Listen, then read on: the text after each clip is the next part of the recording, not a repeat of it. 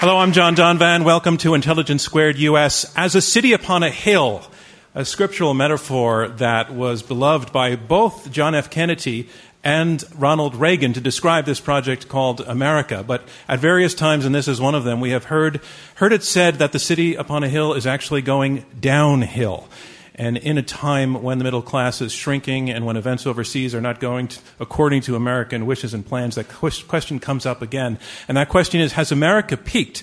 Are we on the downhill path? Or is that all just a lot of chicken little stuff? Well, that sounds like the makings of a debate. So let's have it. Yes or no to this statement Declinists be damned, bet on America a debate from Intelligence Squared US, and this is our 100th debate.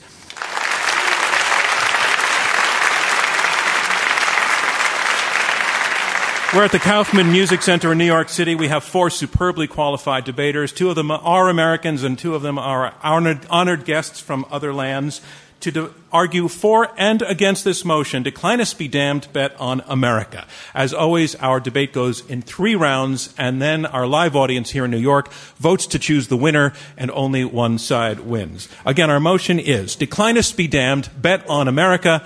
Let's meet the team arguing for the motion, arguing to bet on America. Please, ladies and gentlemen, let's first welcome George Joffe.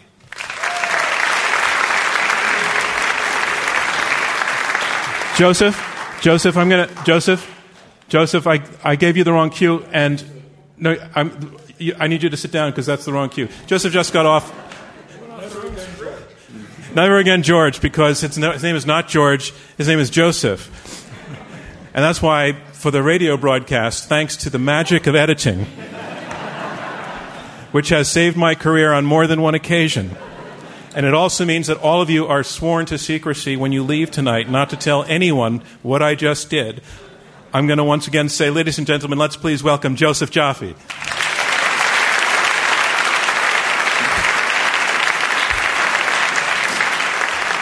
Joseph Joffe, you are the publisher and editor of the German uh, weekly uh, Die Zeit, and you are senior fellow at Stanford's, uh, uh, Stanford. You grew up in, the, in Cold War West Berlin. But in 1961, you ended up in Grand Rapids, Michigan, and you went to high school there. Uh, and we want to know does that have something to do with your quite favorable view of the United States? Absolutely. Uh, first of all, because it was a hot shower every day, which I wasn't used to in Berlin. Uh, second, uh, root beer floats, 15 cent hamburgers, and 28 flavors at Baskin Robbins. Oh, what more could you want? Ladies and gentlemen, welcome the pro American Joseph Joffe. And Joseph, who is your debating partner tonight? Well, don't you know his name? I do. Obviously, I'm having problems with that. I don't know how to pronounce it. It's Peter. That's easy. Peter Zeihan, ladies Zeihan and gentlemen. or Zion? Peter Zeihan, ladies and gentlemen, welcome to our stage.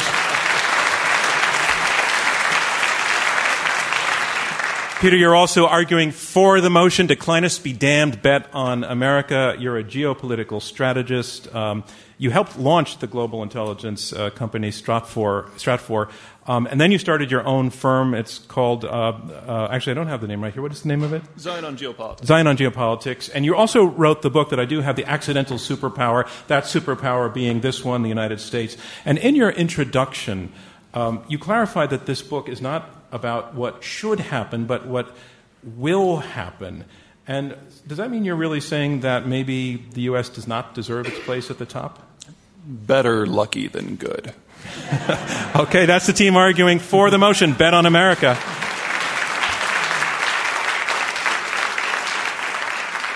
And the motion has opponents as well, arguing not to bet on America, declinists be damned, bet on America. They're taking the opposite position.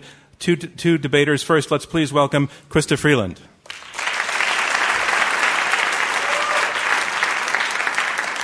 Chrystia, interesting career and recent career move. You're a journalist. Uh, you have worked as U.S. managing editor of the Financial Times, uh, managing editor, director, and editor of Consumer News at Reuters. Uh, but in 2013, you left journalism to become a member of Parliament in Canada. Um, you are on the side against this motion, Bet on America. I thought Canadians were supposed to be our friends.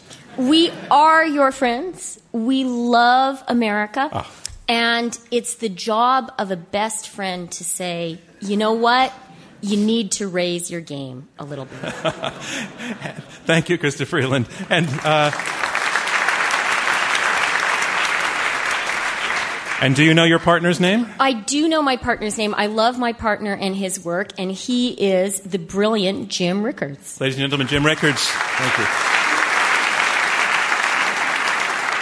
Jim, you're also arguing against the motion, declinists be damned, bet on America. Um, you're a portfolio manager, you're a lawyer, you're an economist, you've written some bestsellers, including The Death of Money. This is interesting. You have also advised the U.S. intelligence community and the Department of Defense on capital markets and strategy and defense of those. Are they as worried as you are about our financial future? Uh, they are worried about it, but unfortunately, they have very little to say about it. That's left to the Treasury and the Fed. So the people who are most concerned are least involved. Oh, well, that doesn't work out very well. But I guess we'll hear more about that as the debate continues. Ladies and gentlemen, these are our debaters.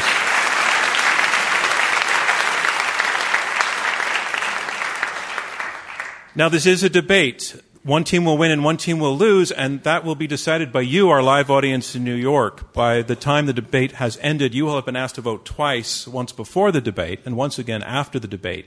And the teams whose numbers have changed the most in percentage point terms between the two votes will be declared our winner. Our motion is declinists be damned. Bet on America. Let's register your first vote on this. If you go to the keypads at your seat, see a bunch of numbers, only pay attention to one, two, and three. If you agree with this motion at this point, bet on America, push number one. And if you disagree, push number two. And if you're undecided, push number three. You can ignore the other keys, um, they're not live. And you can correct an incorrect vote just by pushing the right button and it'll lock in your last vote. We'll lock that out in just a minute, less than a minute.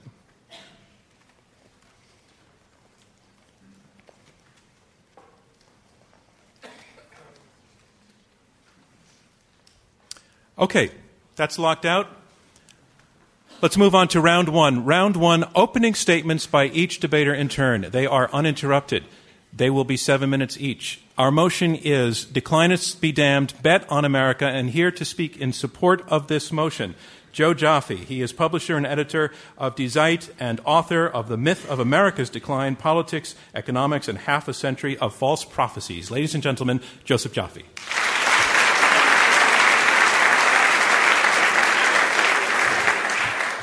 America as a has been is the oldest story in the book. Even right after the revolution, the famous America, uh, French statesman Talleyrand dumped on the United States by saying it's a country with 30 religions and just one dish to eat. Little did he know that a bit later, like today, uh, that one dish would blanket the world with 35,000 McDonald's. Decline um, is not a real serious diagnosis. It's repertoire theater. Today we are in decline 5.0. We've had four before, and various candidates, Russia, Europe, Japan, uh, were about to overtake the United States, leave the United States in the dust, and now it is, the Soviet, uh, it is China. These prophecies did not pan out because they confused the headlines with the long term trend. Exhibit A for every declinist is the economy, uh, where others are always said to be growing faster. But here's the surprise. For the last 50 years, the US share of the global uh, GDP has held steady around 25, 26%. In the same period, the EU lost 11 points, Japan more than two, and Russia has cut its share in half. So who's declining, if I may ask? Let's put it this way. If Rome, starting, say, 2,000 years ago, had been declining at America's rate, we would be debating in Latin today. now, a second measure of power is military spending. US is in a league of its own. It spends almost four times more than China, seven times more than Russia, 12 times more than Japan. It spends as much as the next nine countries together, five of whom, by the way, are allies. What does all this cash buy? The short answer is that the US Navy is as large as the next 12 navies together. In its heyday, Britain only want it to be twice as strong as the next one. So only the United States can intervene anywhere in the world, nobody else can. Like those um, B 2 stealth bombers that took off in Missouri, dropped their load on Libya, and returned home in one trip. Now, that's a snapshot, our opponents will, take, will say. Uh, the others will inevitably overtake the United States because they're growing, they're rising. You mean Russia with an economy that's one tenth the size of America, or China, which has a per capita one eighth of America? China, China, you will say, look, they came from nowhere, they're now number two. But the days of China's spectacular growth are over. It's one, one half of what it once was. And this is no accident. The Chinese growth model is like Japan's and Taiwan's and South Korea. All of them have come down. Uh, the, and so there is something inherently wrong with this model. We'll talk about it later. Um, so the the they say, well, what about the Chinese labor force? Well, the Chinese advantage is gone too. Productivity has not kept up with the explosion of wages. In manufacturing, the wage gap with the US has almost disappeared. And worse, this year the Chinese labor supply will begin to shrink due to rapid aging. The US, on the other hand, will be the youngest nation in the industrialized wor- wor- world. But let's think about future. What drives growth in the future? Well, factor number one is higher education. Did you know that of the top 20 universities, 17 are American? The first Chinese university shows up in the 100 to 150 bracket. Um, you look at you look at citations in, in, in, in, in scientific journals, you look at patents. The gap between the, the US and China is just as wide as the Pacific. Um, so, and, but the greatest, the greatest American advantage is the power of immigration. China and Russia, closed societies, don't even think about immigration. But here, as you know from the very beginning, the tide continues to flow in. Why do I harp on immigration? Because it keeps the country not only young, but also from freezing up. Immigration breaks privilege and fuels competition. There's always another group that pushes in, works harder, and rises to the top. The newcomers keep bringing ambition and skill, as they have done for, the 300, for 300 years. Try to become a Chinese. How do you become a Chinese? It's easy to become an American. Here, I'll tell you how to do it. I celebrate 4th of July and Thanksgiving. I joined the PTA and coach Little League. I stop smoking. I buy an SUV and shop till I drop. The serious point is anybody can sign up to the American creed. Um, and where did you go to school beats where do you come from any time. As a Chechnyan, you'll never become a real Russian. But Sergey Brin can come here from Russia and start Google. Did you know that one half of Silicon Valley's engineers were born abroad? Two fifths of all startups in the valley two years ago were founded by immigrants. Try that in Vladivostok or Kyoto, or even Madrid. Immigration is the inexhaustible source of rejuvenation, bringing in the world's best and brightest. That's the moral of this tale. Let me ask, end with a surprise confession. I actually like this American obsession with decline. It is part of the country's religion of self improvement, an offshoot of the prophetic tradition. The Isaiah, beware of sloth, pride, look at your own flaws and keep on hustling. Declinism is the best antidote to decline. But declinism is repertoire theater, like a good scare, like another sequel to Nightmare on Elm Street. Where are Soviet Russia, Europe, Japan today? Where is 15% growth of China? Um, the truth is, only one nation can do in America, and that is America itself. And that's why I like this declinist agitation. It will make sure it won't happen. So, to repeat, if Rome had been going downhill at the American rate, we would be debating in Latin today, like gratias vobis et salve, which means thank you and see you in the next round. Thank you. Thank you, Joe Joffe. And that's our motion, Declinists Be Damned, Bet on America. And here to argue against the motion, Chrystia Freeland. She is a member of the Canadian Parliament and author of the book Plutocrats, The Rise of the New Global Super Rich and the Fall of Everyone Else. Ladies and gentlemen, Chrystia Freeland. Thank you very much, John. It's great to be here tonight. As John said, I'm an MP. I debate in a Westminster style parliament, so I am used to all sorts of rhetorical dirty tricks from the honorable members, the opposite side of the aisle. And I wanted to start by warning you about what I thought were going to be the fiendish rhetorical moves tried out by the other guys. So here are the three things I want you to beware of and not to be misled by. The first one is, and it's the tough thing about debating our side of this question, that in voting for our side, which is the correct one, um, you are going to be accused of being insufficiently patriotic. And efforts are going to be made to impugn your love of the United States. Don't fall for that one. The highest form of patriotism is to see clearly what's happening in your country. The second one, which I'm sad to say we've already heard a lot from in Joe's beautiful, eloquent presentation, is what I call the cleanest dirty shirt argument. And this is the defense of the United States, which basically says, okay, we may have our problems, but everybody else is worse. Look at those Europeans, look at those Japanese, look at those Russians, look at those Chinese.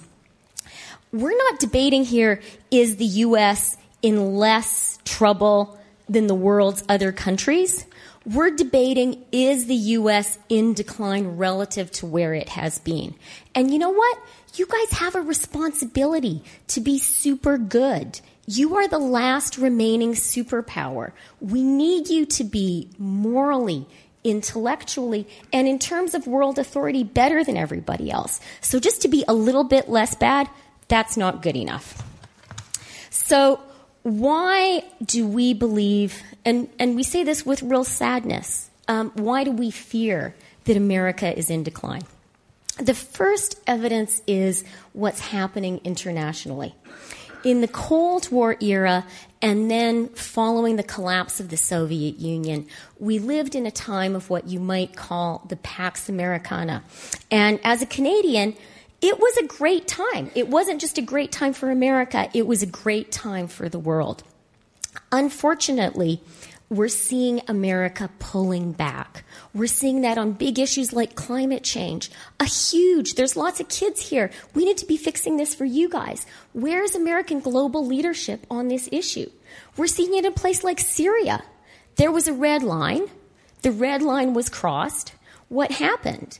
And we're seeing it most acutely, and this is something I'm just so terrified about in Russia and Ukraine. Joe pointed out, and he is quite right, the Russian economy is one tenth the size of the US economy. So, how come Putin is getting away with redrawing the borders of Europe? And no one, least of all the United States, the US isn't even at the Minsk peace talks right now. Is that not a superpower in decline? And this is bad news for the whole world because superpowers, as Bob Kagan wrote very brilliantly, are not allowed to retire. Second argument is your political gridlock. And here, um, I think we would all agree that the genius of America is the ingenuity of the American people. It's what each individual person does, and that is fantastic. But I think we would all also agree there's a role from time to time for government to do a few things Joe talked movingly, and I totally agree with him about immigration being such a strength of America. You guys have a few problems to sort out with that, and you're going to need government to act, and I don't see government acting. Now, you may say, it was ever thus. Washington has always been a mess. I'm a politician. I know what people say about politicians. But Sarah Binder of Brookings did a study last year, and she found that the likelihood of congressional gridlock on a given issue has doubled over the past 65 years. Your government is ineffective at a time when you need effective government for yourselves and for the world. Finally, and this to me is the biggest problem, this is the thing that really keeps me up at night. Democratic capitalism, that great US model, isn't working the way it used to and the way it is supposed to. For the past 30 years, the US middle class has been hammered. Wages have stagnated and wealth has stagnated or declined, while the people at the very top have seen their incomes and wealth skyrocket. That is a huge problem for the United States because the U.S. promise, as Joe so eloquently said, is if you work hard and play by the rules, you can succeed. But that is not what the U.S. economy today is delivering. And that's why gridlock is such a problem because it is going to take a massive, united social effort and really inspired, brilliant leadership to resolve this economic conundrum, which I believe is a challenge comparable to the challenge presented by the Industrial Revolution. Now, you may say to me, well, but isn't this a problem that all the Western industrialized economies face to some degree or another? And I would agree with you. It's a thing we're worried about in Canada too. But this income inequality is worse in the US than in any other Western industrialized country. Your elites are doing better and your middle class is more hammered. Did you know that working men, so men between 20 and 50, the employment rate of men in that group in the US is lower than in France? That's a problem. I want to conclude with a quote. This is from Thomas Jefferson. He wrote, we have no paupers. The great mass of our population is of laborers. Our rich, who can live without labor, either manual or professional, being few, and of moderate wealth. Most of the laboring classes possess property, cultivate their own lands, have families, and from the demand for their labor are entitled to exact from the rich and the competent such prices as enable them to be fed abundantly, clothed, and to raise their families. Chrystia Freeland, I'm sorry your time is up, but thank you very much.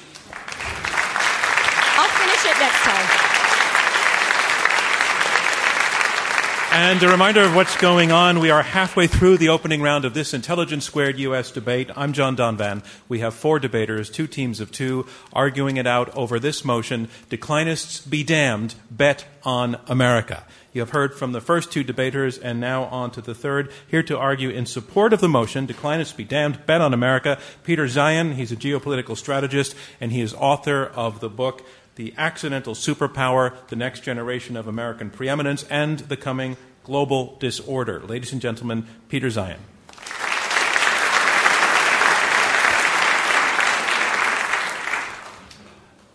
I considered declining this invitation when it was made. Uh, NPR intellectual is not really my crowd. I live in Texas. But then I realized that the word damn was in the proposition, so I'd be allowed to swear on NPR a lot. So here I am. But enough about my hopes and dreams. Let's talk about you. Where are my boomers? People born 1946 to 1964. Come on, hands up. Yeah, yeah, yeah. Yeah, yeah. You guys are freaking army. You're the largest generation you, we have you, ever need, had. You need to tell the radio audience how many people put hands up. Oh, it's like a third of the total, and we got a lot of youngsters up top. So, you know, it's, it's a swarm. Most of your consumption, however, is behind you. Your kids have left home, the house is paid for. You're at the height of your tax paying experience, which means that the government's like, I'll take some of that, and then I'll take some more. Today's budget battles, that's the start of our debate about figuring out not how to pay things with your money, but about how to pay your retirement without your money. Something to look forward to. Which sucks for this next group. Where am I, Gen Y? Or excuse me, Gen X, Gen X. Oh, we're all here. Yeah, we're the smallest generation as a percentage of the population. So very soon it will be up to us, all 11 of us, to pay for 75 million retiring boomers. Taxes are going to be awful, but it's not quite as bad as it seems. Because while the boomers are so convinced that they're so special, there's actually a boomer class globally that, relative to the population, is about 20% larger than it is here. So, yes, we do have a boomer donkulous tax bill just around the corner, but it's actually considerably less than what everyone else is going to have to pay. So, you know, not exactly hope, but, you know, Schadenfreude. And, freud. and then there's Gen Y. Gen Y folks, you know, the millennials. Uh, a few of you showed up tonight, that's great. Your age group does the consuming kids, houses, cars, pot. It's spend, spend, spend. Your purchases, especially the pot, by the way, are why the economy is doing so well right now. Because of you, because of your bulk, the United States is going to be the youngest developing, or excuse me, developed country in the world in just four years, younger than China. And in 15 years, when you have matured, and I use that term in the loosest possible way, you will swarm into the tax paying class with a fervor that Gen X just could have never matched. And Gen X will be settling, settling into the TARDIS like space that the boomers will be vacating. And America's 20 year effort to digest the boomer demography will finally be over. Now, as an Xer, it really pains me to say this, but you Gen Yers are special because there are no German Ys or Japanese Ys or Italian or Canadian Ys. It's as if the entire developed world forgot how to have kids around 1975. And I think we've all traveled enough to know they got the basics down. This combination, a bigger global boomer cadre but no global Y cadre, spells disaster. Consumer activity and tax income will shrink every single year. Retiree costs will increase every single year. It's a deflationary spiral with no escape, and it will happen everywhere but the United States. And that's the good news. Let's talk about the bad news. Let's talk about trade. The idea that you can trade with a country a quarter or a third halfway around the world, that's a very strange idea. Until recently, major countries used their navies to protect trade between their colonies and their mainland. You didn't trade with your neighbor if you could avoid it because you never knew when someone might throw a war and you lose access to everything. These separate imperial systems clashed, and those clashes culminated in World War II. Now, at the end of that war, the United States forced all its allies to sit down, and we imposed a new economic system upon the world. We call it free trade. We told them they didn't need navies. We would patrol the global oceans and allow them to send whatever they wanted anywhere to anyone at any time. In addition, we would open our market, the only consumer market to survive the war, so they could export their ways back to affluence. In exchange, there was one demand this alliance would fight the Cold War our way. You heard that right. We bribed up an alliance to take on the Soviets. And it worked. Free trade created the free world. Europe united, Japan rebuilt, China modernized. The global po- population tripled, global GDP increased by a factor of 10. One third of the Chinese and Italian GDP export driven. The EU, ASEAN, the Chinese Communist Party, all of that would have been impossible without the safe and reliable access to the global oceans and the US market. Which leads us to the world's most inconvenient truth. The United States didn't create free trade as an economic plan, but as a strategic gambit. We don't use free trade's economic features. Our exports, 9% of GDP, the lowest in the world by a significant margin. We are the least integrated country out there. America's economy and future are not dependent upon the global system, it's the global system that is predicated upon America's willingness to sublimate its market and its military in order to fight a war that ended a generation ago. That is not a safe bet. I mean, really, have you met Americans? We kind of shoot from the hip. The world is now dependent upon our mood. And even should we stick to our Prozac regimen, the majority of the world's boomers will still retire around 2020 which just as surely will trigger a Great Depression if we're lucky. There are many other reasons, similarly inevitable, why the U.S. will remain the global superpower well beyond our lifetimes. The shale revolution has pushed, pushed, North America within 2 million barrels per day of outright oil independence, and we now have the lowest electricity prices, non subsidized, in the world. The U.S. is home to nearly half of global consumer spending, double that of the combined BRICS. The Navy has a 10 to 1 ratio conservatively in terms of global firepower, And the commitment of that imbalance to the global commons is why trade works. And the dollar is the sole denomination for every commodity in every country, especially for those export driven rivals who are utterly dependent upon free seas and open markets. So when you think of the U.S., it doesn't matter if you feel a swelling pride, a loathing, or a resigned sigh. Your conclusion is as singular as it is clear. Bet on America. Declinists be damned. Thank you, Peter Zeihan. And that is our motion. Declinists be damned. Bet on America. And here to argue against that motion, Jim Rickards. He is Chief Global Strategist at the West Shore Funds and author of The Death of Money The Coming Collapse of the International Monetary System. Ladies and gentlemen, Jim Rickards.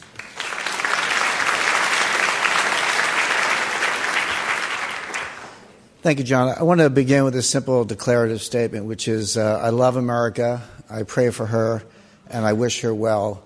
And it's precisely for that reason that I'm here arguing this, uh, this side, because when you love your country and you see it in decline, when you see a disaster coming, it's your duty really to stand up and say that. And that's, I appreciate the opportunity to uh, talk about that tonight. The second thing I want to say is that almost everything, uh, practically everything our opponents said is correct uh, but I would suggest irrelevant. Joe is exactly right. No one knows more about the uh, diplomatic history of the last 50 years uh, but if you had been uh, an observer at the Battle of Hastings uh, in the morning, you would have uh, said the English had the advantage. They had more troops and higher ground. If you looked at the battlefield at noon, uh, the English were still winning because they withstood a barrage of arrows from uh, William the Conqueror. If you looked at the battlefield at 3 o'clock, the English were still winning because their lines had held. They only had to wait until sundown.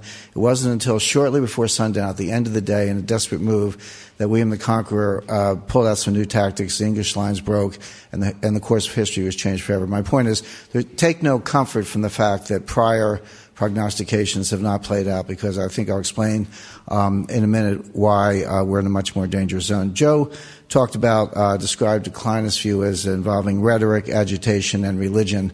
Uh, what I like to do is, uh, I have nothing, uh, no problem with rhetoric and, and uh, religion, but uh, let's talk about science for a minute. Um, the most important question in economics and geopolitics today is are capital markets and is our society a complex system? Um, if it's not, then uh, maybe our opponents win. But if, but if it is, uh, we have serious problems ahead of us. What do I mean by complex system? A lot of people think, you know, your watch might be complex. It's the technical name. It's complicated. It's not complex. A complex system has the following characteristics. It has diversity, lots of points of view. It has interconnectedness, so that those different points of view are in touch with each other. Um, it has communication, so you're, you're communicating, you're transacting, you're interacting with each other. And finally, it has adaptability, which is other people's behavior affects your behavior. So those are the four defining characteristics of a complex system. There's no question. Capital markets finance is not only a complex system, it is the complex system nonpareil. Uh, this again, this is uh, physics, but it applies very, uh, very carefully, very closely to these economic systems. So let's just take, let's just do a thought experiment. We'll use the use the audience. We'll use all of you. Uh, there are about 500 people in the room. Let's say that right now a third of you got up, screamed, and ran out the door as fast as you could. What would the rest of you do? I dare say you'd be right behind them. You wouldn't know what was up. You would say, well, they know something I don't. The place is on fire. There's a bomb scare. I'm not going to stay around to find out. I'm right behind them. Let's say a third of you were particularly nervous. You're more nervous than the rest. For you, it would only take 20 people jumping up, screaming, running out the door, and you would be right behind them. And let's say there are 20 of us who are the most nervous of all, very, very uh, uh, very, very much on edge. And for you, it would only take five people standing up, screaming, running out the door, and you would, right, you would be right behind them. How many people do I have to persuade to empty the whole place, to cause a panic, to cause this whole place to run out the door? The answer is five people. Because if five people run, 20 more will run. If 20 run, a third run. If a third run, the whole audience runs. I like to say when it comes to the collapse of the dollar, Paul Krugman will be the last guy to leave the room, but that's his, uh, his problem. But the point is, what I just described is a technical name for it, hypersynchronous model, but the point is, that's a cascade. That's how complex systems operate. It takes very small changes in initial conditions to completely, catastrophically change the outcome. What kind of complex system do we have right now? Um, we have got more debt than we had in 2008. You all remember 2008, too big to fail? Well, the biggest banks in 2008 are bigger today. They have a larger concentration of their total financial assets. Derivatives books are bigger. Uh, in a complex system, when you increase the scale, and that's what I'm talking about, the risk goes up exponentially. So let's say I increase the uh, derivatives books, I triple the derivatives books of the major banks. How much did the risk go up? Well, if you ask Jamie Dimon, he would say, eh, very little because, you know, it's long, short, long, short, it all pairs off, you net it down, it's a tiny little amount. Uh, if you ask my uh, my 84 year old mom, she might use intuition and say, "Well, if you triple the system, maybe you triple the risk." The correct answer in a complex system it's an exponential function. If you triple the scale of the system, you've increased the risk by a factor of 100 or 1,000. You've made it much more dangerous. And I just showed you how it takes a very small change in the initial conditions to cause the entire thing to collapse. So that's the system we're living in now. We're right on the knife edge very small perturbations, very small changes could cause a catastrophic financial collapse. And I'm not talking about the kind of long, slow, gradual decline that uh, Joe is expert on. Uh, and, uh, you know, Peter, no one knows more about the sort of geography of geopolitics than Peter. Uh, but what we're talking about in the world today, we're not talking about an amphibious invasion on the beaches of uh, New Jersey or Long Island. Uh, Peter's analysis might have been certainly pertinent in 1860, probably as late as 1960. Uh, Admiral Rogers, who's the head of the United States Cyber Command, said the next war will be in cyberspace. And my only quibble with Admiral Rogers is that w- that war has already begun. We're in a we're in a cyber war with Russia right now. Uh, in 2010, it was disclosed Russian intelligence had penetrated the Nasdaq market operating system with an attack virus. These are not hackers trying to get your credit card numbers. This is uh, this is the military intelligence unit getting in the operating system of our second largest stock market in August 2013, NASDAQ was closed for half a day. We've never been offered an explanation as to what happened there. I want to suggest if the explanation was an attack, there would be good reason not to tell us because it would panic investors, start those people running out of the theater exactly as I described. So this is the situation we're, uh, we're living in today. One last point. Um, what's the R&D budget for fire? How much did it cost to invent fire? The answer is zero. The R&D budget was somebody had a bright idea someday, maybe they saw some lightning, who knows what, but they invented fire. What's the payoff to humanity from the invention of fire? Incalculable. What was the R&D budget for the Boeing 787, the Dreamliner? It's $32 billion. What was the improvement? Well, I've flown on a, on a 787. Uh, I can't tell the difference. It looks like, it's like a 767 or a 777. The point is, this is characteristics of complex systems. You get to a point where you have larger and larger inputs for no payoff. Fire was free, huge benefit. Boeing spent $32 billion on a new airline. Very hard to see if there's any benefit at all. How are we paying for this? We're printing the money. We're using derivatives. We're creating a dynamically unstable system. It would take very little to cause it to collapse almost overnight. Thank you. Thank you, Jim Rickards. And that concludes round one of this Intelligence Squared U.S. debate, where our motion is declinists be damned, bet on America. And remember how you voted before the debate, before the arguments began. We're going to have you vote again after closing statements. And once again, the team whose numbers have changed the most from the first to the second vote will be declared our winner. Now, on to round two. Round two is where the debaters address one another directly and also take questions from me and you in the audience. Our motion is this Declinists be damned, bet on America. Do you want to get a, a glass of water? Or? I got one. Yeah. Okay.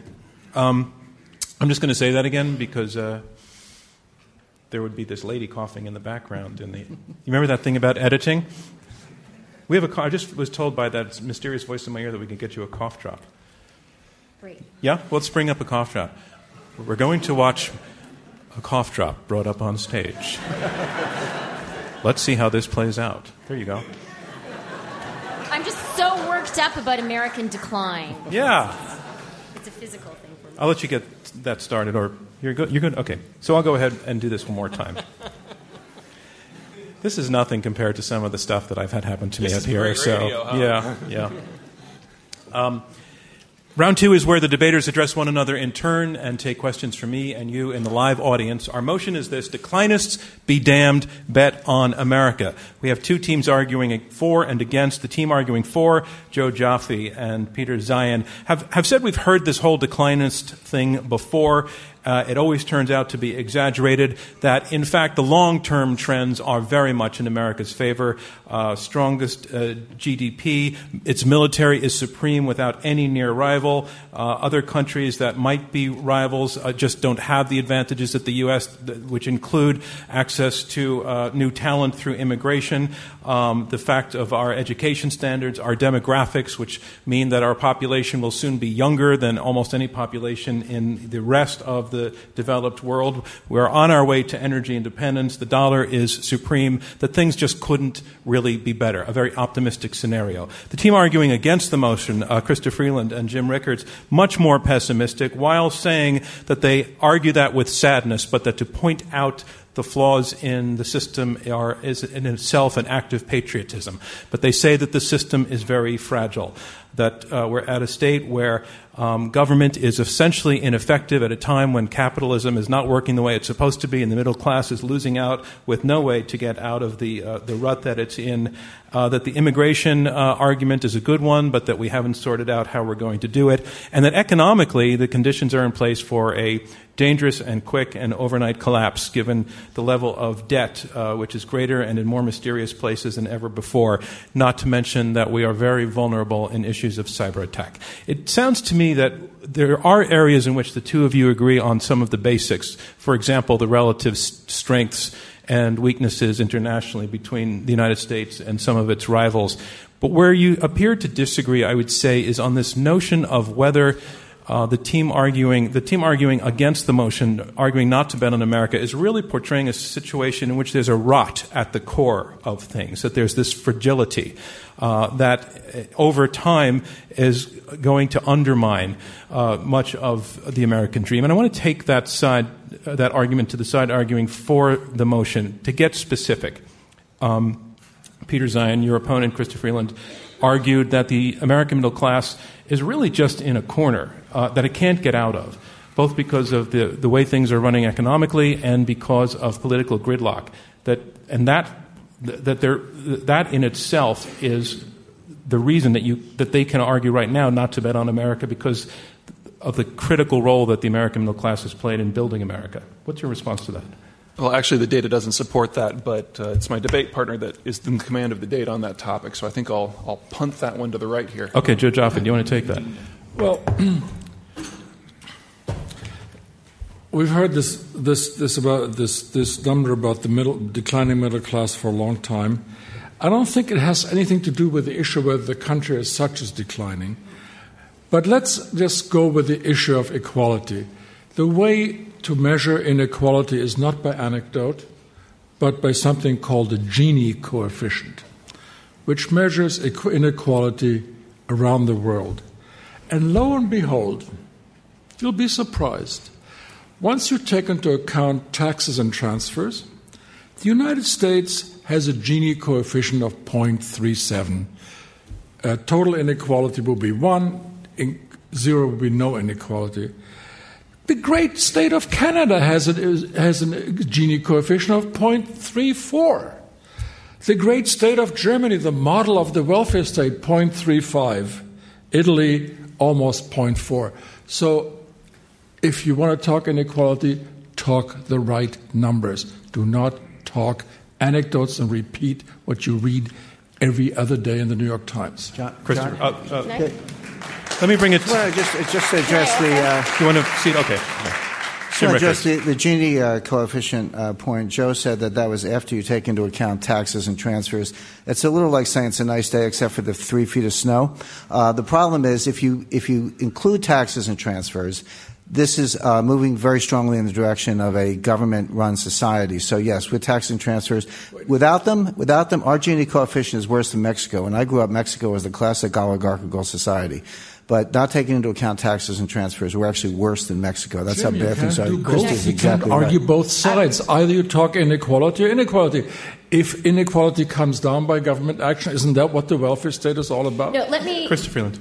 So it is a truth universally acknowledged, including, I am sure, by you, Joe, that what we have seen over the past 30 years is an increase in inequality in the United States, an increase, a huge increase in the share of income taken by the top 1% and 0.1%, and a stagnation of incomes and wealth of people in the middle. Now, I warned you guys he would use the cleanest dirty shirt argument and say, well, yeah, but it's bad all over. In this case, America isn't the cleanest dirty shirt on the stagnant middle class. It is a problem for everybody. I completely agree with that. But it is, hang on, hang on, Joe, hang on, Joe. It is a particular problem for the United States for two reasons. The first is we collectively, I mean, I'm very passionate about this because figuring out how to make the technology revolution 21st century economy work for the middle class, I think, is the biggest challenge of our generation. And for the Western world to figure it out, we're going to need a strong American lead, and we're going to need America to accept that this is okay, a problem. Let's let Joe Joffe respond. Let me respond? Yes. I, I think that the issue of equality is, is a moral, is an interesting moral issue, but it has nothing to do with what we're debating about today. We are talking about whether the United States is declining or not relative to other nations. We are not talking about where the United States was 50 or 100 years ago. It was a hell of a lot more unequal in those days.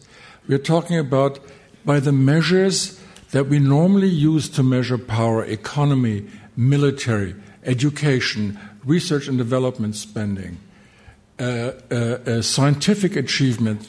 Those are the measures as opposed to anecdotes that measure up or down. Well, I think That- I think that's- the, I think the language of the motion does not say relative to other nations. You can make the argument that the motion includes relative to other nations, and that's fair, and they can convince the audience that it means something else. It's, it's up to you to be persuasive on that. No one, no one in the British Empire, the Roman Empire, the French Empire ever said, we're going to have a good deal for everybody. What they said was there's rich and poor, elites and everybody else. That was the deal. So, yes, we have these other things going for us. But fairness, income distribution, that is the heart of the American dream. When you take that away, there's nothing left of America. We are different. Peter Zeihan. I'll go now, yeah. I'm sorry, but how much better than the top slot in absolute and relative term do you have to be to win this debate? I mean, the euro is dissolving as a global currency. $3 trillion has fled to the United States in the last five years. Skilled migration is at all time highs. By every measure that matters, the United States has not fallen behind, it's pulling ahead. Uh, and that assumes that we keep maintaining a trade system that hasn't benefited us for 30 years. uh, God forbid Peter- we have a bad hair day. Peter, I'll tell you. I'll tell you where America's number Jim one. We're, we're number one in terms of incarceration. The percentage of people behind bars in the United States is double. The, this is just developed countries. We're not talking about Angola here. Just the OECD members, the developed countries. America's number one. Number two are our friends Chile, who have less than half that rate. Turkey's number ten. Remember uh, Midnight Express? They only have one quarter of the incarceration rate. So that's we are number one in incarceration, which is a major dysfunction in society. Turkey Joe has Joffe. more journalists in jail than any other country in the world that I know of. Let me just say something about decline. I think decline is a relative issue. It's not an absolute issue. I am taller or, or fatter or thinner than you are. Just to say that I'm tall or fat or thin is not a very interesting issue unless I compare myself to others. Well, let's take a moment. Let's take a moment for Chrystia Freeland to respond to that. Is it a relative issue? You said in your opening statement you're comparing it to what we used to be at some point in time. But why why is their measurement not valid relative to other nations? A couple of reasons. First of all, I think America rightly measures itself not against Turkey. Is America supposed to be proud it imprisons fewer journalists than We Turkey? I'm sorry. No, no. Hey, Joe, I didn't interrupt you. Um, so that's really not good enough. America really is the city on the hill, and America needs to measure itself against itself. I'm arguing decline on two main points. One, America is failing Americans. And this is not about some, you know, namby-pamby, NPR-ish, you know, ethical, moral point. This is about saying the middle class is falling behind. And you talked, Peter, you know, movingly about Generation Y. If we talk to the Generation Y people here, there are no good jobs for Generation Y. Generation Y is being Uberized and task rabbitized. Let's let and Peter- that is Oh. the problem. Let's let Peter Zeihan rip. But and before look, you Generation Y knows it. before you do that, Peter, I just want to point out that in celebration of our 100th anniversary, NPR has some executives in the audience joining us tonight.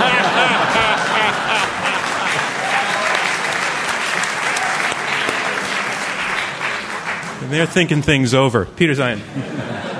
Let's talk about America's past. You want to make this a relative to the United States past rather than the rest of the world? That's fine. Andrew Jackson's wife was accused in a live debate of being a prostitute while she was first lady. Gridlock is normal. John Adams was accused of being a hermaphrodite without any of the positive characteristics, whatever the hell that means. Gen Y doesn't have opportunities. Let's take it from the economic side. Look back to the 1800s. We had an empty continent that anyone for the price of a Kia car could load up the family, head west, take land that we stole from the natives, and be exporting grain for hard currency to war torn Europe within six months. That will never happen again because there's not another continent.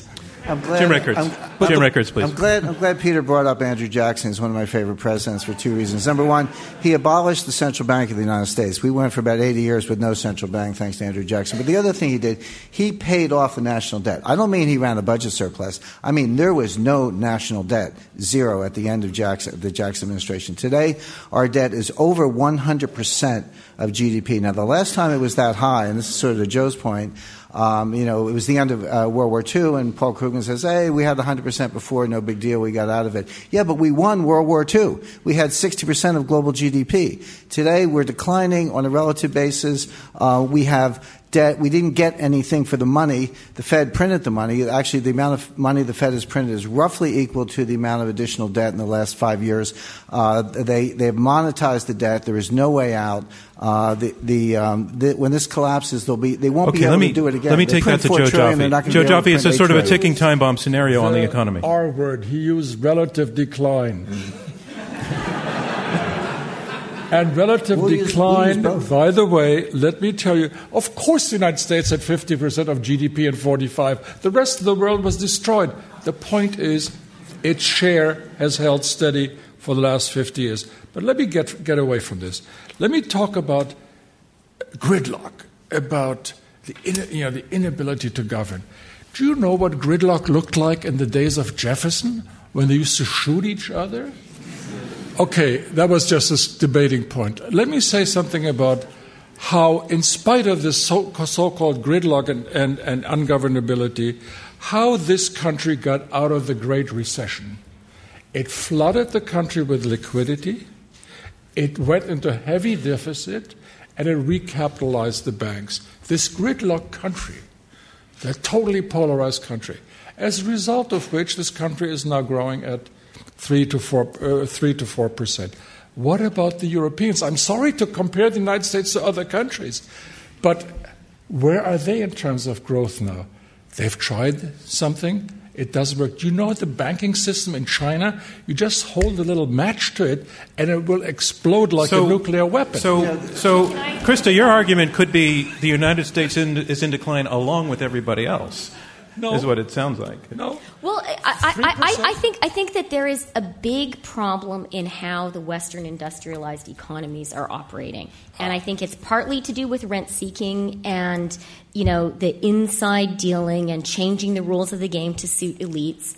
I think it's mostly to do with the technology revolution and globalization, and the economy today is not delivering the kind of good middle class jobs which were behind the rise, certainly of America, but also of Western Europe and Canada in the post war years. That's gone. We're living through a second industrial revolution, comparable in its scope to the industrial revolution. And you might say to me, oh, okay, well, that's fine, because the industrial revolution, it sort of worked out. And it did, but it took two world wars, a Great Depression, the Long Depression in the 19th century, oh, and also a communist revolution in Russia and China before we can- 50% hang youth on, hang on, hang on, Southern hang on, Europe. hang Hang on on, a second. hang on, hang on. I didn't interrupt you guys. Don't be sexist and speak over women's voices. It happens. I'm sorry, it does happen. Okay, so it, it's so communist. We were on There's communist really, you know, I can't help you out on that one. Uh, Yeah. you know. Studies show it. Read Sheryl Sandberg. Anyway, so communist revolutions in Russia and China. And then the Western world figured out this was a crisis. Industrial revolution was great, but you needed a new social and political accommodation so that it worked for the mass of society. Okay. And it was called. Now- hang on, hang on. No, no, just- now as can I do moderator and as a sexist, I'm going to step. We need to do the same thing now. That's Peter, why gridlock Peter, you're on. Peter, you're on. She's being No, I mean, actually, in terms of the, the re- industrial revolutions, I'm in complete agreement. But wow, if it's going to hurt here, it's going to wreck everybody else. Uh, I want to bring up, go back to a point that No, no, Jim no. brought I actually want you to respond to her point. I just did. about how bad thing. Well, not very uh, eloquently. I mean, she she laid she laid out a pretty a pretty dire picture of things, and, No, and I, I think we'd like to know where that stands. Social development, social revolutions as part of technological change are as old as technology. So you're just saying that we'll get over it. We'll get through this no, difficult it's time. going to hurt. Gen Y, in particular, has to find new way of doing things because let's be honest here. Government is not going to lead the way in a private enterprise driven system to whatever comes next. We didn't do it the last time around. We didn't do it the time before that. We're not going to do it this time around. And from my point of view, that's neither good nor bad. It just is. But Jim brought up a comment that I really want to get back Okay. to on the dissolving of the U.S. dollar. Into what? Ever since the Eurozone decided to confiscate insured bank deposits to bail out Cyprus, everyone's moved out. Uh, what's left then? The yen and the yuan, less than 2% that's actually traded? franc. You got the Swiss tra- franc and the Canadian dollar are the next two. Those cannot be a global currency. So the United States, not suggesting for a heartbeat that I think printing currency is a good idea, but we're the only country in the world that can actually do it. Because you know why? Three quarters of it isn't even held here because it supports the global trade system. All right, let me uh, give it to Jim Rickards. Yeah, I'll respond to that. Two points. Uh, there's an old saying: "You're entitled to your opinion. You're not entitled to your own facts." Uh, Joe, That comes I- up so often at our I debates. wish, uh, actually, you know, Joe, I, I really wish we were growing at three to four percent, as you said. The fact is, in 2014, the U.S. economy grew at 2.4 percent growth. Since the end of the recession, it's 2.2 percent. The debt is growing faster than that. We are going bankrupt. We are on the road to Greece. So those are the facts. Now, on Peter's point, Who's going what- bankrupt? Just tell me again. the United going States. Bankrupt? well, okay, let's get to that. So this goes to Peter's point. Nobody's going to replace the dollar. Like You're right. It's not, going to, it's not going to be the yuan, Peter. It's not going to be the yen. It's not going to be any of those currencies you mentioned. But I'll tell you what will replace the dollar and sooner than you think. The Fed printed $4 trillion to get us through the last recession. What happened was they substituted public debt for private debt. So you're right, the banks were propped up. But now all that debt's on the balance sheet of the Fed. When the next liquidity crisis come, what are they, comes, what are they going to do? Print another $4 trillion, $8 trillion, $12 trillion? What is the confidence limit? There is only one clean balance sheet left in the world. When the crisis comes, the world is going to be reliquefied by the IMF using the special drawing right, which has been around since 1969. SDR is world money. Um, by the way, China will have a big vote. The U.S. will lose its veto. That's how they're going to reliquefy the world. So, by the way, we won't have them in our pockets. The dollars will be walking around money like Mexican pesos or Turkish lira. But the big stuff, the price Okay. of oil, balance of payments, that'll be an SDR. Jim, I So want to break in. I want to move on to it. something specific that I heard the two sides clash on in their opening statements, and that was the, the part that education is playing in this debate. Um, the t- team arguing to bet on America talked about the much vaunted American education system, and uh, the opponents uh, argue that there are real problems with education. So let's start with the opponents. Your, your argument about access to education in the middle class. Okay, so first of all, there was an, a point made which I totally agree with about the excellence of American elite universities. Your universities are great. I went to Harvard, I loved it. The problem with American education is is a symptom of this wider problem of the hollowed out middle class. American education isn't delivering to the people at the bottom and the middle. And that's, you know, everyone in this room is going to agree with that. It, it's whether you're on the right or the left, you know that's the case. And in a, s- in a winner take all economy, which is today's high tech economy, that means that social opportunity is being blocked too. Did you pay your way at Harvard? Uh, no, I got scholarships Aha. from the province me- of Alberta. Let me give you a number. Um, 60 Thank you, Sandy Mactaggart. 60% of the so-called elite universities, 60% of the students are getting scholarships in one way or another. This is probably the, the best ladder of advancement you can get is the so-called American elite universities.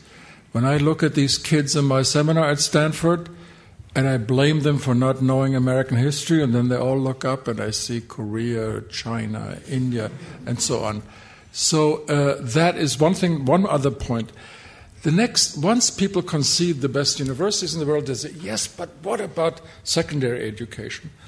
Again, one has to look at the numbers. Most Americans don't know it, but there's an OECD, regular OECD study called PISA, Program of International Student Assessment. And lo and behold, that maligned American high school, when it comes to reading and math skills, these kids are pretty much in the middle with Italians, French, Isra- Israelis are far down, and Germans. So that American state school system, which has been maligned for the last hundred years, is delivering pretty good stuff. At least it is not, as everybody thinks, at the, at the rock bottom. Okay, I'm going to go to the audience now for some questions. And how this works is if you raise your hand, a microphone will be brought to you. We want you to not ask the question until you get the microphone to you and have it about the same distance from your mouth as this is from mine so that the radio broadcast can hear you and the podcast. And uh, we'd like you to tell us your name and then be very, very terse in asking a question that keeps us on point. And I'm going to go right in the center here. And if you can stand up, uh, the mic will be brought down to you. Thanks. Once again, just tell us your name. Shala Sadavnik. Um, I'm, it's a question for the opposition. Why does it matter that there is inequality if even the lowest are better off? So if everyone has moved up, why does the inequality matter? Okay, great question. Who would like to take that? Yeah, I'll take it. Chrystia Um, two reasons. First of all, strongest, pr- biggest problem is the middle is stagnant, at both on income and on wealth. And employment is a real, you know, th- those good jobs for the middle class are vanishing. That figure that I cited about comparing 20 to 50 year old men in the US and France, the fact that employment is lower in the US, that's a real issue. So that's the biggest reason. And inequality doesn't matter if the lowest are moving up, but they're not moving up. That's the problem. They're getting lower. That's the problem. Um, do you want to respond to that? I'd be that was to. that was sort of a question from your side, but go ahead. Well, Peter Zeihan. Those of you in Gen Y who have college bills, they suck. I totally relate. Those of you who are in Gen Z, did you know that the cost of education, if you don't go to Harvard, is probably going to drop by 90% by the time that you're in college? Because you'll be able to attend schools online. Now, that's a problem if you're a college professor at the University of Wisconsin. But if you're somebody who's an education consumer, you are on the verge of the fastest advancement in educational quality ever in the history of this country. And you know what? No one planned it. Now, would you like to respond to that, or shall we go to another question? I'd like to move on unless you strong, feel strongly. Well, I would just say, you know, those. I, I think that uh, technology transforming education is a terrific thing, apart from the professors who are going to be laid off. But the the real issue is what are going to be the jobs for those kids when they graduate. Well, I don't that's, know, but I don't that, know. That's but the you, you problem. asked that question in 1940. Who knew what they were going to be in 1960? Sir. That's the whole point of change. Sir. It was, a, it was a different phase in the technology revolution. We, ha- you, we have to accept that there, it's not this continuum. You know, the industrial revolution changed how the economy works. The technology revolution is doing the same thing, and we're going to have to change how politics and society. Okay, we're, we're too. getting repetitive on the point, so I want to move on to another question, sir. No, it's okay. Hi, I'm Zachary Karabell. This is a question for Mr. Rickards. So let's say I agreed with you that there is a high probability of a global synchronous economic collapse, which I don't. But if I did, in what way is that an indictment of or proof of the statement that America is in decline rather than a separate debate about the tenuousness of the global financial system? Well, it's like a, a school bus full of children uh, heading for a cliff, and, uh, and uh, America's the driver. In other words, uh, you know, America's so much better off than the rest of the bus. The school bus driver is so much more mature than the kids in the back. But if you're going over the cliff, you're all going going together. I don't dispute that if that when the dollar collapses, the other currencies will be right behind it. But this is about American leadership, which was Chrystia's earlier point, which is that the rest of the world, you know, the USA is missing in action in, in Minsk today. We're missing in action in uh, Brussels, where the uh, where the Greek um, EU negotiation is going on. There's no leadership from the United States. We are the largest economy in the world. We are the leader. We control the global financial system through the Federal Reserve. I- We're the ones driving the bus over the cliff. Joe Joffe. Let, let me again try to bring this back to, to the issue of the debate. Um, you can't prove the point about decline versus non decline by anecdotes.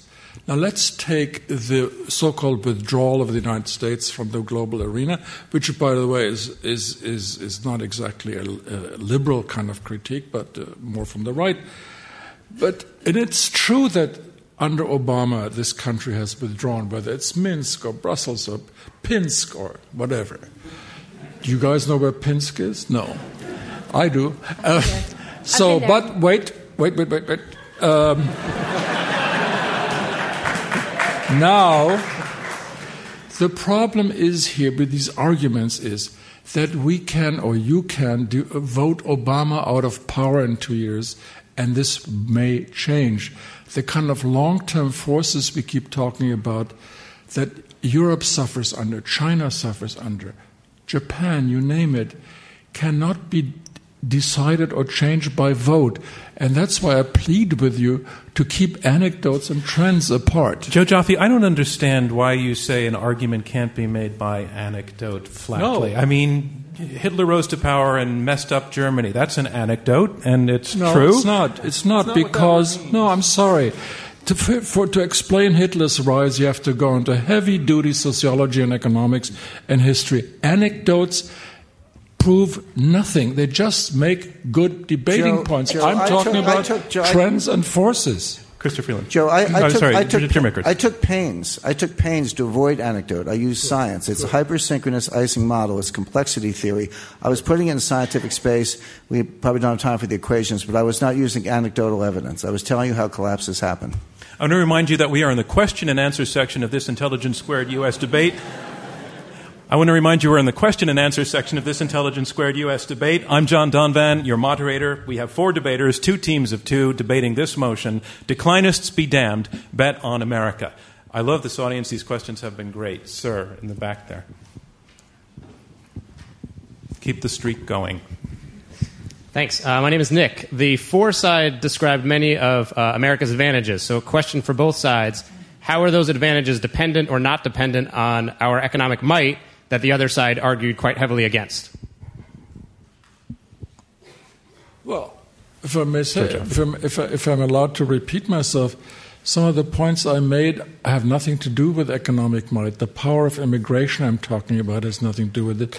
The fact, what does it mean for somebody like Sergey Brin to start Google? It means, it means the freedom to dream, invent, and invest. It means rule of law. It means property rights. It means no barriers to competition. That's why this Russian born kid did Google here and not in St. Petersburg. Sounds like an anecdote to me, though. No. no. No. The anecdote made a very important point, but I talk about when I talk about the rule of law, that's not an anecdote. Okay, let's let the other side respond. Chrystia That, that was an excellent question. Um, and it gives me a chance to make a point that I really wanted to make around the immigration and demographics arguments.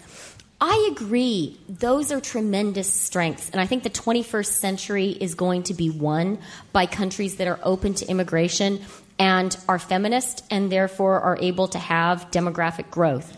What I'm worried about with the U.S. on, and, and they're related, is when it comes to immigration, you guys are divided and you're fighting about it. You know, would Sergey Brin get into the United States today? There is a huge immigration crisis in the U.S. with millions of undocumented immigrants, and your can't, country can't decide whether to keep them and give them status or to kick them out. That, to me, is not a country which is united around what I, I believe Joe correctly points out to be the virtues of immigration. But I think you're incredibly divided and torn on precisely this issue. So I, I see the American debate and you know frankly you know the, the american paralysis gridlock if you will around immigration as a measure of decline Okay, let's let Peter Zeihan respond. Thank you. On the immigration debate, we are divided, but if you look around the wider world, you're right. There isn't that division because most of them say no. And the ones that don't say hell no. The United States has the third largest foreign born in the world. Canada, of course, is number one. The United Kingdom is number two. You know, there's some commonalities here. But I want to talk about something a little bit more structural that I think might help to that argument. Moving stuff from A to B is really hard, but if you move it on water, it's one twelfth the cost. The United States has more miles of interconnected navigable waterways than the rest of the planet put together. Peter, I'm gonna I'm gonna cut you off there because that's not really to the question. I want to go back to questions. Um, sir, right up behind, uh, behind you. Actually, I'm sorry. Thanks. Hi, my name is Hans. Why is moral power not on the table for this debate, specifically as it relates to foreign policy?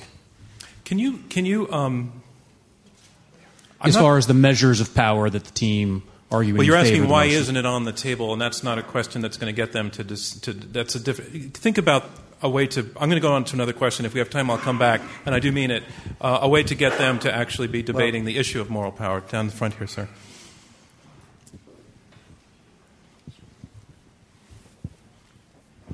Uh, John Tierney, I've got a question for the opposition for Ms. Freeland. Um, the economy tends to grow faster in times when you have divided government in Washington. So my question is, what's the problem with gridlock?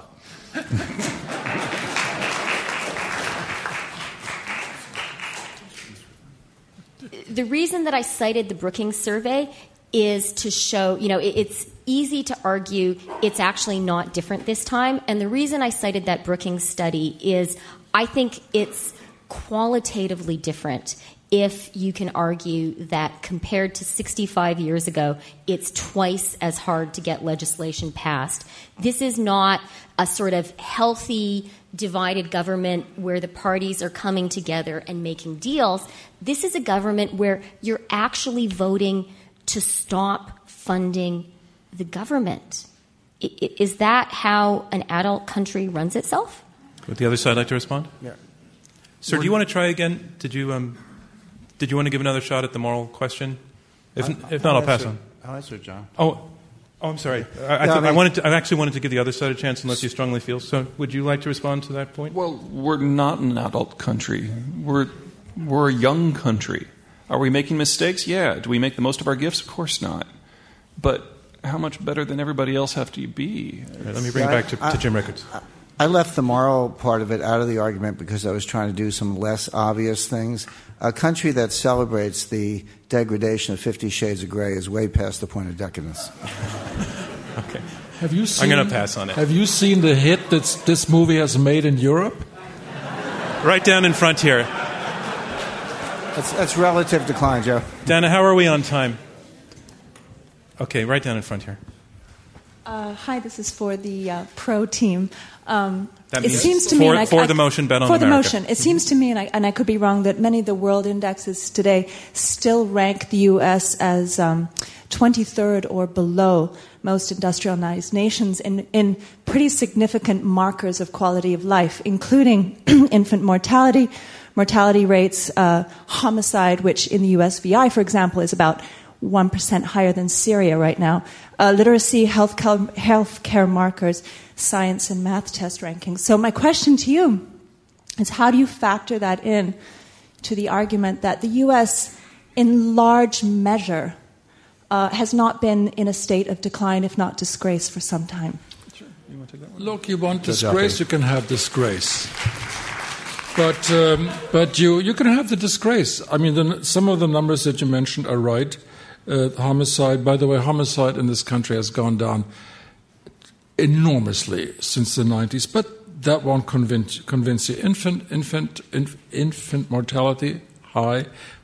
We can explain it, but that's not the point. The point is, what kind of standards are you setting here? Wait, why, why this- aren't? Why, is but, this- but Joe, No, why, why sorry, isn't that I'm the sorry. point? But why isn't that the point? No, and you need you need to explain that. No, I don't. You can't see, simply assert what you No. say are the standards here. You need to explain to her why her standards don't have You're relevance. taking sides. I'm sorry, you're no, taking no, sides. I'm asking to preserve the I'm integrity of the debate here. She No, asked a fair no. question, and I- I'm asking you to explain, and rather than dismiss her standards, No. please tell her why her standards are not relevant. I was relevant. going to talk about it, but you interrupted me. All right. You're true. I, that's true. I did. And you keep interrupting us.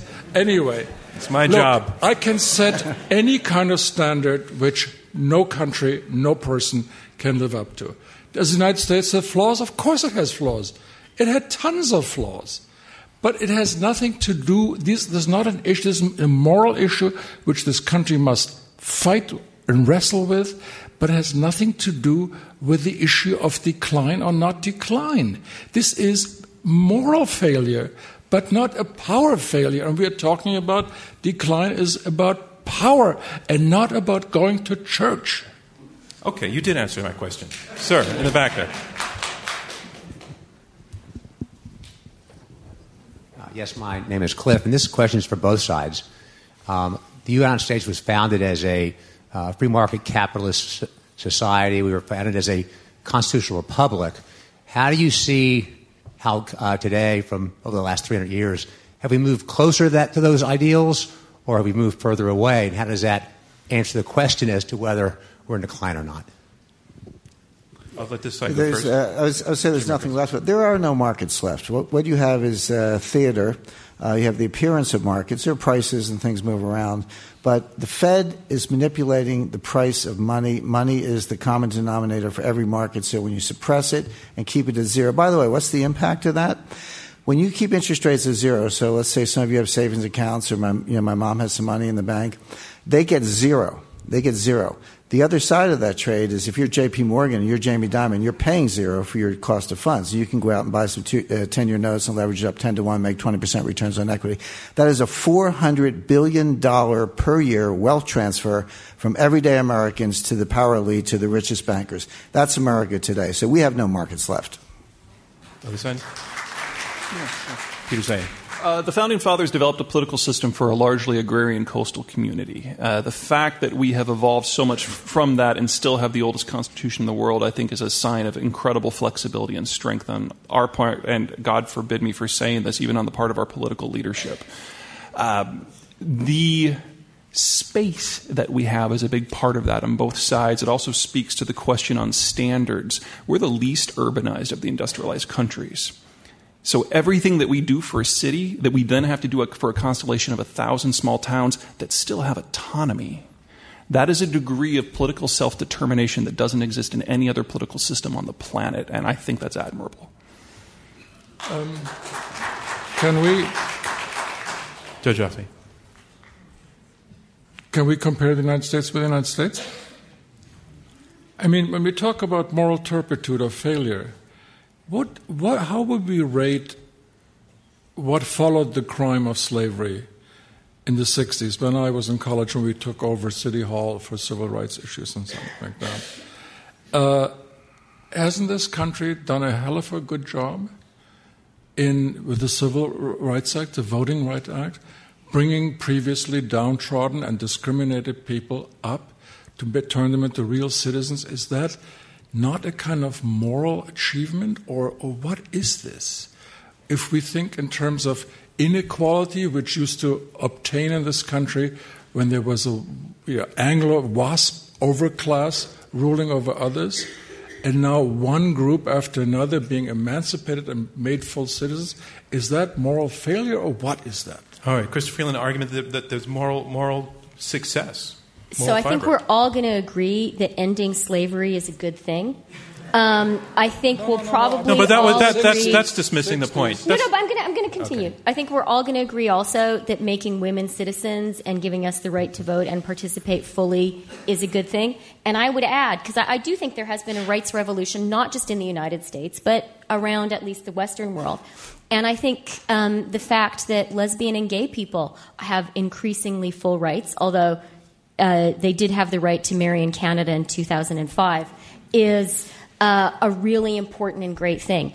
But we can't ignore Ferguson and the protests and hands up, don't shoot. There is still an American underclass, and that underclass today is feeling deeply oppressed partly by the economic circumstances that I was talking about and and the American moral obligation to constantly advance this rights revolution is one reason why I am so agitated about dwindling economic opportunity in the middle and the bottom. I, uh, Uh, let the other side respond Yeah, first. sure. Um, don't get me wrong. Ferguson was bad. One happens in Brazil every eight hours. I mean, yes, getting shot in the street is bad. Want to live in Gaza? Sure, political representation is difficult sometimes. How about the fact that a lot of what Snowden stole is being used by the Russians to monitor and destroy communications networks across the Russian Federation right now? Do we screw up? Yeah, a lot. That's what happens when you're a superpower. Lenses are on you, comparisons are made, which are not exactly fair. But the trick is to use what we have, which is the strongest economic system and the strongest political system in the world, to figure out how we want to make it better. Will we get it with this Congress? I don't know. Will we get it with this president? I don't know.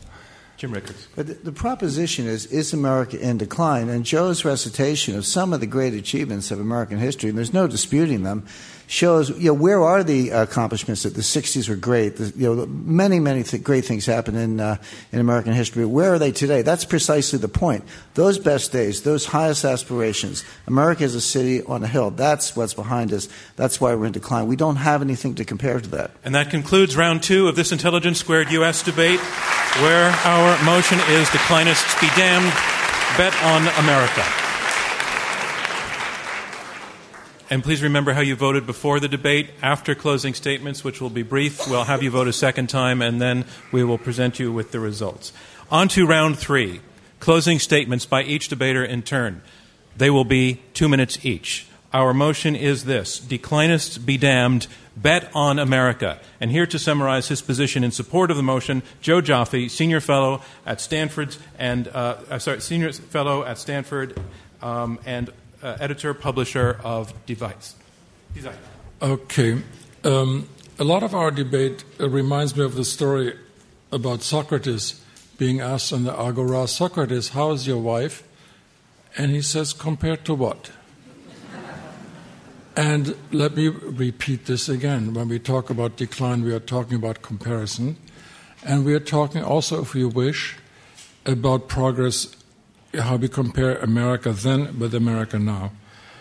And um, but the but the most important thing is: is there somebody as we have argued in this country from decline 1.0 to decline 5? Is there somebody who is better, more agile, more virile, more ambitious, more skillful, and and will that nation overtake the United States?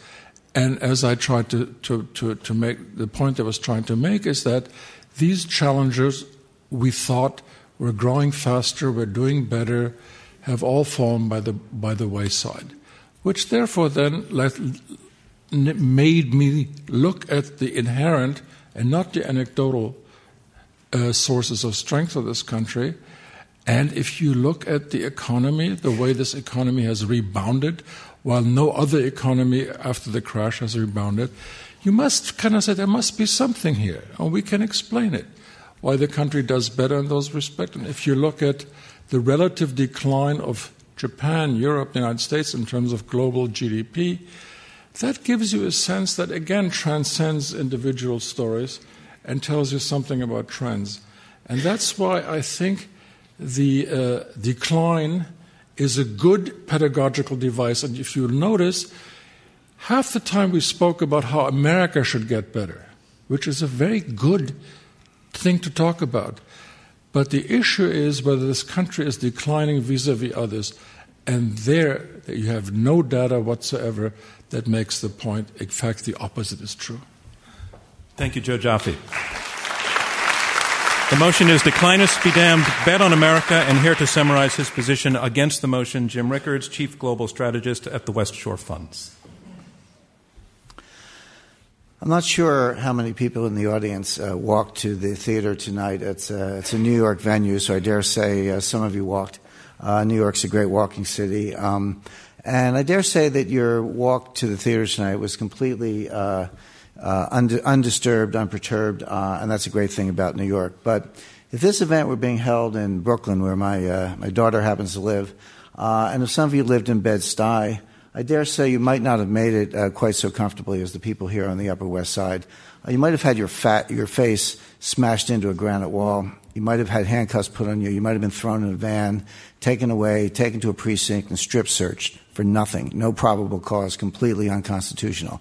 Now, we call this stop and frisk. That's a nice euphemism. It sounds good, doesn't it? You know, you stop, you frisk the person. If there's a gun or there's drugs, you know, they got a problem. If there's no, no gun, you know, just let them go on their way. You know, maybe unconstitutional, but we're sort of okay with that because, uh, after all, we don't like guns. But that's not what happens. That's not what most of the people uh, experience. They actually have this, uh, I think, a smash and strip would be a better description of stop and frisk. So that's what's going on in the city of New York. Now, also in the city of New York, a few miles away, you have the most corrupt enterprise in history called JP Morgan and its fellow banks, Citibank, Goldman Sachs, Morgan Stanley. These companies have paid over $30 billion in fines, penalties, restitution, and compliance costs in the last four years. And new cases are coming out every day. There was a new case in the New York Times yesterday about foreign exchange manipulation, another one I saw today. Not one single executive of any of these banks has gone to jail. Not one has even been indicted. There hasn't been a trial. And as long as America is a country where innocent bystanders are getting smashed and stripped and bankers are being left alone, America is a country in decline. Thank you, Jim Rickards. That is the motion, Declinists be damned, bet on America. And here to summarize his position supporting the motion, Peter Zeihan, geopolitical strategist and author of The Accidental Superpower. Never underestimate the ability of the Americans to panic, learn the wrong lessons, and wreck everything. Sputnik, beeping aluminum grapefruit. We were ahead in metallurgy, electronics, even rocketry. Sputnik fell out of the sky three weeks later. Vanguard 1, our first satellite, still up there. As a result of our panic attack, we refabricated everything about our educational and scientific system. We coasted on that for three, I'm sorry, for two generations. Vietnam, we lost a post colonial war to a rice producer. It wasn't our colony, we didn't lose a single ally, and we were the world's largest rice exporter at the time as part of our overreaction to Vietnam, we have crossed what was then information technology with weapons, so we would never have to fight at arm's length again. We got everything from cruise missiles to cell phones out of that. Japanophobia. We became convinced in the 1980s that we had lost our position as a superpower. Not would, had. To a country with less usable land than Massachusetts, who we were occupying at the time. Wall Street forced a corporate reckoning that generated the biggest burst of capital that we've ever seen. We are reliably our own worst enemy, but we are also reliably our own best motivators. You want to talk about the next crisis that we're likely to cause? Look at the aftermath of 9 11. We now have prepositioned military forces on either side of every significant trade and energy artery on the planet we are one waking up on the wrong side of bed away from perhaps precipitating the worst economic and military catastrophe this world has ever known. And it's one that we would be largely immune to. So, Declinists be damned. Bet America against America if you will, but do so at your own risk. The record just doesn't hold. I urge you to support the motion. Thank you, Peter Zeihan. That is the motion, Declinists be damned, bet on America. And here to summarize her position supporting this motion, Chrystia Freeland, Member of Parliament in Canada. My mother was born in a displaced persons camp, um, which you would probably call a refugee camp in Germany. Her family was fleeing the Soviet invasion of Ukraine during the Second World War. And so it was a particular personal pleasure for me to start my career as a reporter in 1991 in the Soviet Union as it fell apart. I was in Ukraine when it voted for independence. I was in Belarus when Yeltsin, Kravchuk, and Shushkevich signed the document that dissolved the USSR. And I thought then, as I think many people did, that that was going to be the beginning of an era when even more people around the world could enjoy capitalist democracy, this thing created by many countries, but particularly represented and led by the United States. Instead, where are we today? Today, as we speak, an irredentist Russia has actually annexed, made part of Russia part of Ukraine. And instead of opposing this, some of these great rising democracies Brazil, India are actually on Russia's side because they don't want the U.S. to be a bully in the world. So the world needs an America which is strong enough to assume moral and political leadership, whose middle class feels it has so many opportunities at home, it has the strength and the will to share those with the world. If we can't hang together like that, surely we will hang singly. Now, we've heard from Peter and Joe that America sometimes screws up, but then it comes to its senses, changes course, and gets it right. I'm arguing this side because I think in a lot of ways, America needs to change course. Denial is not a strategy. So please vote for us and then go out and vote in 2016 and start changing your country's course. It's really important Thank you, for all Chrystia of us. Freeland. Your time is up. And that concludes our closing statements. And now it's time to learn which side you feel has argued the best. We're going to ask you again to go to the keypads at your seats and take a look at this motion. Declinists be damned. Bet on America. If you agree with this motion, push number one. If you disagree, push number two. And if you became or remain undecided, push number three. And we'll give that about 15 seconds, and then we'll lock out the vote and have the results in just a moment.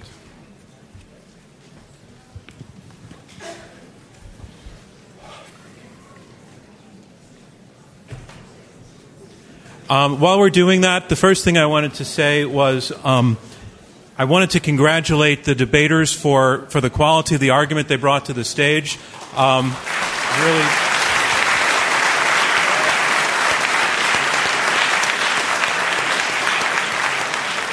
And I, I want to tell Joe Joffe I apologize for calling you George, and I apologize for interrupting you if it felt like too much. George Uh, I- was okay. George was okay. the George part was okay. All right.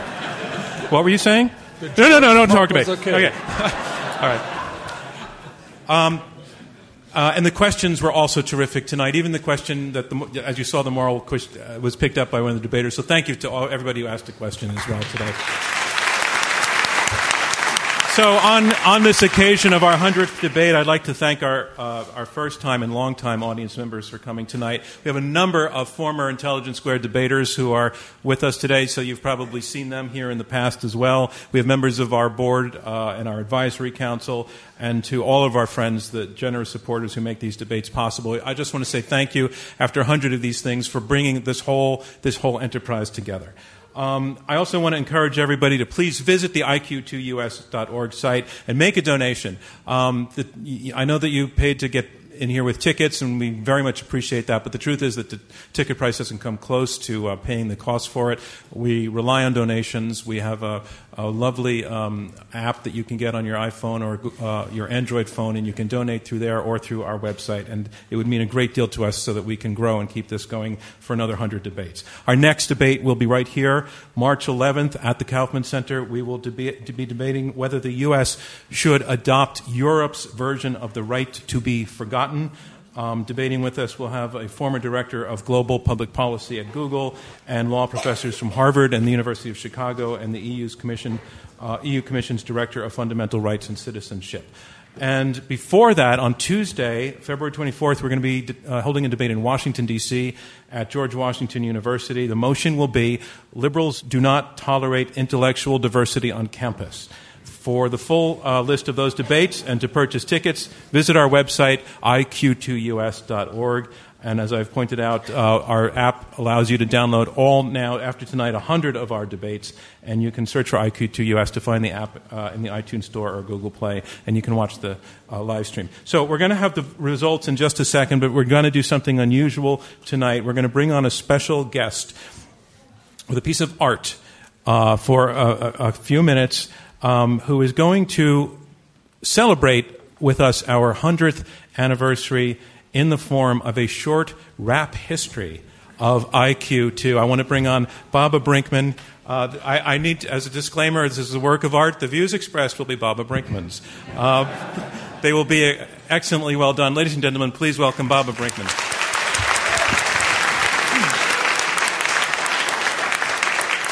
What do you do when you've had 100 debates besides hire a Canadian rapper to try to summarize them in four minutes, right? All right.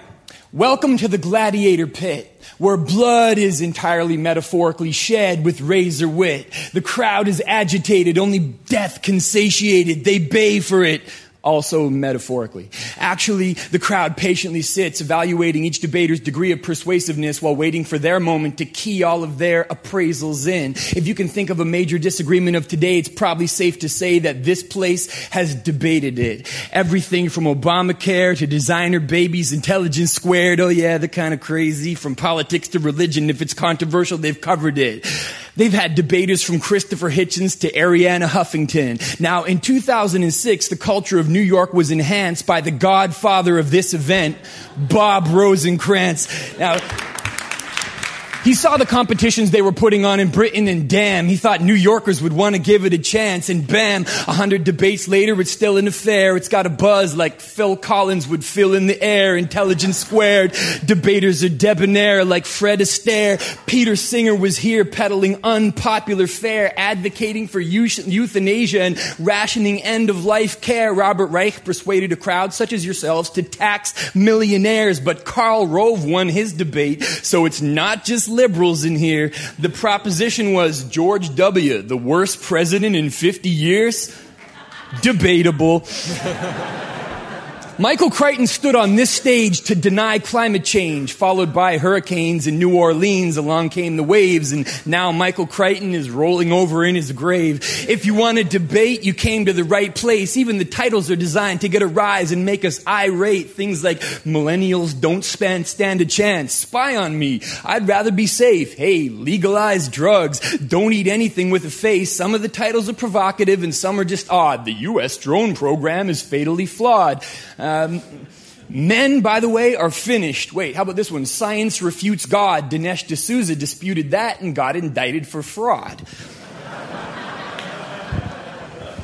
See, most of the debate titles are actually pretty safe, straightforward and safe, except the hydraulic fracturing one. They called it No Fracking Way. So how come the other debate titles don't get a pun? This was Declinists Be Damned, but I bet I could think of a better one like You gotta know when to hold 'em, know when to fold 'em, know when to walk away from America, know when to run.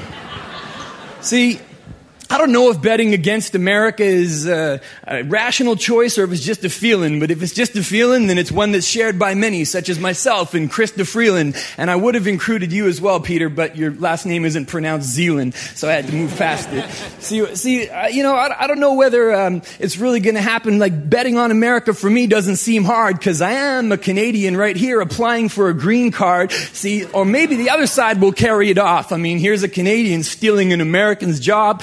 But either way, look, this place is no stranger to controversies. Ayaan Hirsi Ali debated mercilessly. Three out of four people would have said that Islam is a religion of peace. But when that little infidel had finished her piece, well, then after that, 55% disagreed. Booyah! Your grandmother's benefits, they were defended by Howard Dean.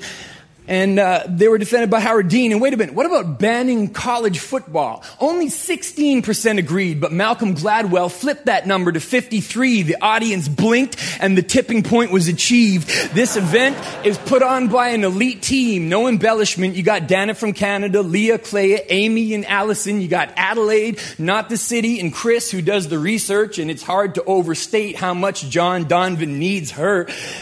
Speaking of John Donvan, he's a rock, Mr. Constant, 82 straight debates, Mr. Cool, calm, confident. Nobody's better at telling an audience member their question is unwanted.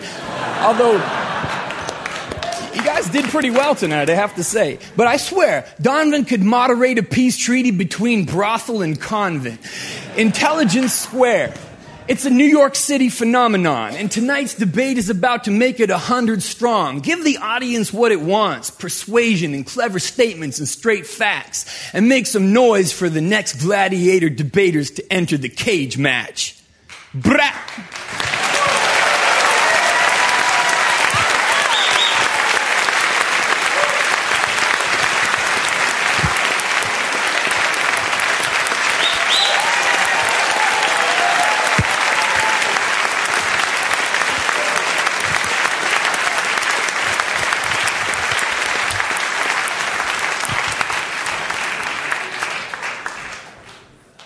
All right. All right.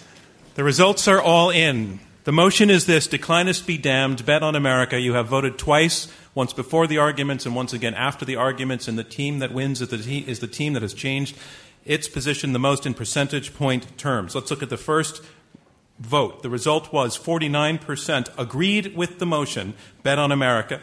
23% were against. 28% were undecided. So those are the first results. Again, it's the number whose teams moved the most. It's the team whose numbers moved the most in percentage point terms. Let's look now at the second vote. The team arguing for the motion. The second vote, they got 64%. They went from 49 to 64%. That fi- picked up 15 percentage points. That's the number to beat. Let's see the team arguing against they went from 23% to 27%, only four percentage points, not enough. The team arguing for the motion, Declinists be damned, Bet on America has won this debate. Our congratulations to them. Thank you from me, John Donvan, and Intelligence Squared US. We'll see you next time.